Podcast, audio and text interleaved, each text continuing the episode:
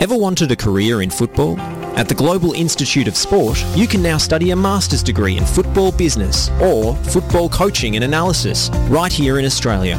GIS is the largest provider of sports degrees in the UK, with campuses at Wembley and Etihad Stadium. Learn online with unique access to the iconic MCG and a big hitting Australian industry network. Be one of the first Australians to get a football master's degree and join GIS's global network of football leaders. Apply now to start in February 2023. Learn more at gis.sport slash FNR. That's gis.sport slash FNR.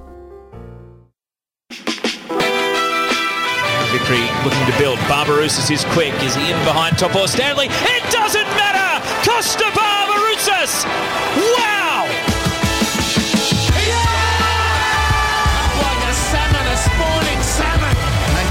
Diamanti again! Oh, he's done it! Unbelievable kick. Mamma mia. Back for the final time this evening here on the Oz Football Hour. We're doing a bit of a almost like an Australian backpackers kind of trip here, aren't we? We, we started We're in heading north, Australia, the origin. We made it across to London to talk about uh, the north and the west, Chelsea and London, Via t- women's Super. Via Thailand too with the Asian Champions League. Exactly. Yeah. Via Thailand. Th- th- It's getting more and more cliche by Yeah. the moment, but we are up north in the coldest place in the world, well, compared to Australia at least, uh, in Scotland, where Ange Postecoglou is one single point, one single point away from Scottish Premiership glory with Celtic. They play Dundee United 8:30 p.m. tomorrow night, Wednesday. So a very, if you are an Australian football enthusiast, a very accessible kickoff time if you do potentially want to watch Ange's coronation.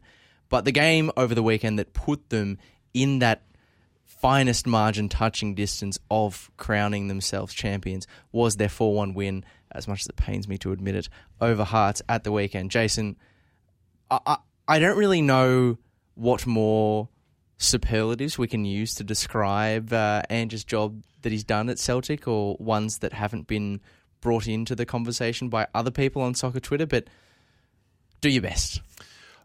Okay, Where's so the head at for this one? So uh, Hearts scored the first goal, and then and then Celtic put four past them. So like the game itself, we'll probably gloss over. I guess when we we're talking about Ange, we're talking about Ange a as a you know a manager living his best life in an environment that appreciates him the most, and, and that's what's happening. But I think the the other thing that I took from that was just the footage of him putting his arm around Cam Devlin at the end of the at the end of the game.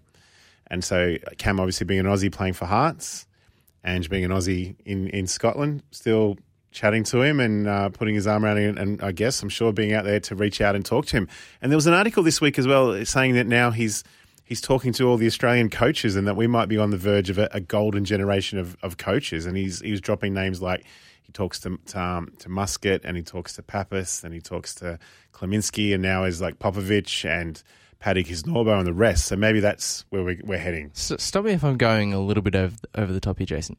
Is Ange the Jesus of Australian No, no, no, no, no, Like he's got his, okay. he's got his, dis- he is the leader. He's got his uh, coaching disciples that he's Uh, giving would- his teachings down. Which one is the Judas? That's what I, concerns I wouldn't. me. I wouldn't call him that to the Celtic fans, perhaps. And maybe the Godfather or something like that might be better. Or, I the, like or that. the Rangers Uh, fans. there would actually is. on. I have somewhere locked away in the uh, the deep recesses of my camera roll a Yep. Photoshop of Ange as The in Godfather. uh, the Godfather movie There you go. poster. Yep. And so that that is actually that is a perfect one. But yeah, we don't need, we don't need to touch too much on the game, but we can talk plenty about Ange the person and, and the job he's done. We obviously, or you obviously, I should say, uh, spoke last week to Chris McLaughlin, and Yep.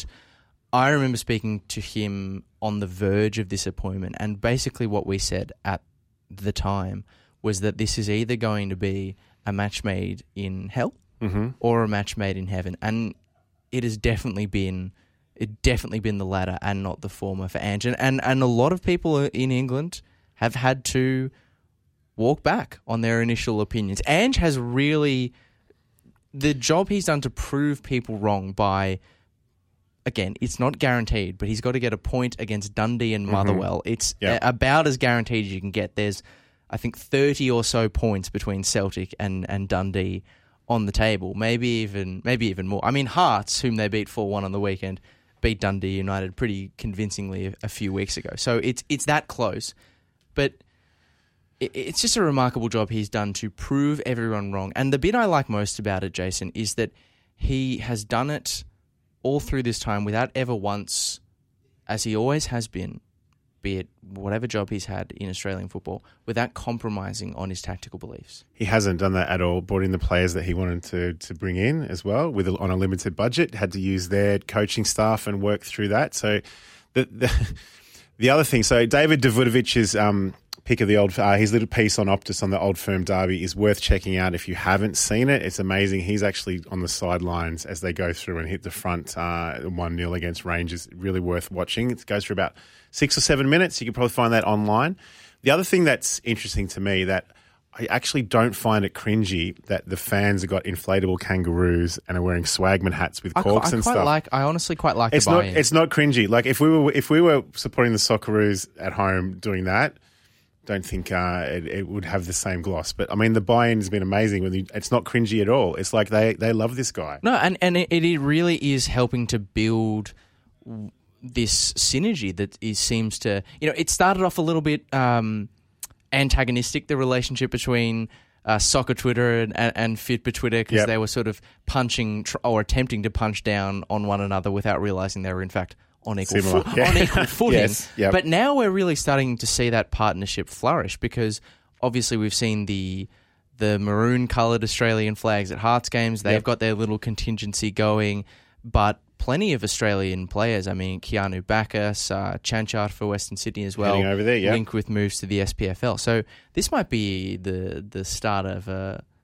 And, and the the the team, the players who have crossed over from the two national teams, it might be the start or the um Beautiful friendship. the might- yeah, renaissance yeah. of, of a really a really beautiful friendship indeed. have to see that Lyndon Dykes and uh, Yeah. and Harry Souttar And- and, and my- Marty my- Boyle crossover. My favorite bit, going back to the the whole uncompromising on his principles Ange idea, is as we've as we've made the point, he only needs one more. Mm. A single draw will get him there. He's got two games in which to do it.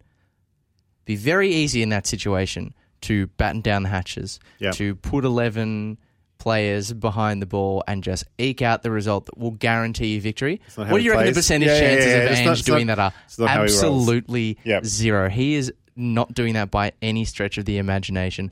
Uh, the only the only loser from from this situation is, I mean, the discourse that people have to put up with between Rangers and Celtic fans when they argue who's the more impressive. If Rangers win the Europa League, they have Yeah, to of course. have their uh, yeah. have their petty fight online about who had the bigger achievement, who had the better season. But for us down in Australia, uh, regardless of whether you've got a horse in the Scottish Premiership race or not, you, it's just an amazing, amazing feat that like that we've, in a coaching sense, we haven't come anything close to. we haven't before. not not on the not on a global scale, which is which is magnificent. If you want to continue your backpacker theory too, Lockie, if you want to just cross the border just a little bit, Well, Sunderland. No, I, I quite like it in Scotland. No, no, I- do, I'll no, no. allow it. I'll allow it. Sunderland. So, um, uh, one of the clubs that potentially helped a lot of people in lockdown with uh, Sunderland Till I Die Netflix series, which Unless haven't they were Sunderland fans. They were. Yes. Well, it's um, it, it helped a lot of us get through uh, Yep. a lot of uh, lonely time. But um, and we had Jack Rodwell end up playing here in Australia, but we also have Bailey Wright playing for Sunderland, and the Sunderland knocked out Sheffield Wednesday and Massimo Luongo. Uh, overnight to make the playoff to actually get uh, uh, elevated into the championship. So on the 22nd of May at midnight, Sunderland will take on the Wycombe Wanderers. So does that mean uh, are we a chance of seeing? Because obviously they are they are playing against Wycombe. Mm. The bit that excites me about this, other than the obvious patriotic, another you know Yeah. uh, Australian Aussie, player yeah. overseas celebrating a bit of success, will Bailey Wright get to go directly and match up against Adebayo Akinfenwa, the man the man mountain? I don't know. We'd have to check into that, look into that closer. I haven't looked through that. I mean, so he, he he is still with Wycombe. He's still he's still available. I saw him doing his full time interviews after the one 0 uh, after the result against against MK Dons across the two legs. He's still around. So this may be a, a massive moment in Australian football for the success of an individual player and Bailey Wright, who I Yeah. will say as a as a former Langwarrin Junior, got to shout him out. Yes. Uh, but also for for meme content. Is that what you say? Massive inclusion? Is that what you meant? when Oh yeah, that? yes, yes. In in Okay. he, he is a, a massive inclusion in all senses of the word. Was there a, a, another Aussie in promotion hope that you wanted to shout out before we uh, head off? Swindon Town, uh, owned by an Australian, uh, and they are in a two-legged playoff with Port Vale to make the championship playoff for League Two. Now, Swindon Town were on the on the on the brink of um, bankruptcy before being uh, purchased outright by Clem Morfuni, who's an Australian from Sydney. Yes, that's right. I do Um, remember that. and yeah, so they actually will start off this Sunday against Port Vale. And, uh, and then have a follow up the week after. So there's a potential for them to get promotion, which would be an amazing story. And if we want to come back on our backpackers trip via the Middle East, Absolutely. the Socceroos have announced a, a friendly with Jordan, uh, three or four days, uh, It's, I think it's four before four the, days uh, before the playoff with the UAE. So Interesting, interesting timing. Is that is that a good or a bad thing to have it scheduled so close? Because I guess you could either make the argument that it's great for them to have that early warm up, or maybe that it's too close. I think they've got to put them together, or maybe we need like uh, time for Jason Cummings to gel with the with the midfield. Well, I mean that is that is about as uh, good and important as a final message as we could ho- possibly hope to sign this show off. Thanks, as always, Jason. Another hour in the books. Cap the cum dog. Cap our the final word here on the Oz Football Hour. That's all for us uh, here on the program. We've reached the seven o'clock watermark, but do stick around because coming up on the other side of this break, we have Nick DeBano and one of the greatest people in Victorian football to join us on the station for the return, Jason, of Paco Radio. I'll be listening to this with a very keen interest because Lou Toner is a man that is worth listening to, and you'll get to listen to him on the other side of this uh, nice little intro music. But for, until next week, from us on the Oz Football Hour, Jason Goldsmith and Lockie Flanagan, it's goodbye for now. Victory looking to build. Barbarouses is quick. Is he in behind Topor-Stanley? It doesn't matter! Kosta Barbarouses! Wow! Yeah! Like a salmon, a spawning salmon. And Diamanti again. Oh, he's done it. Unbelievable kick. Mamma mia.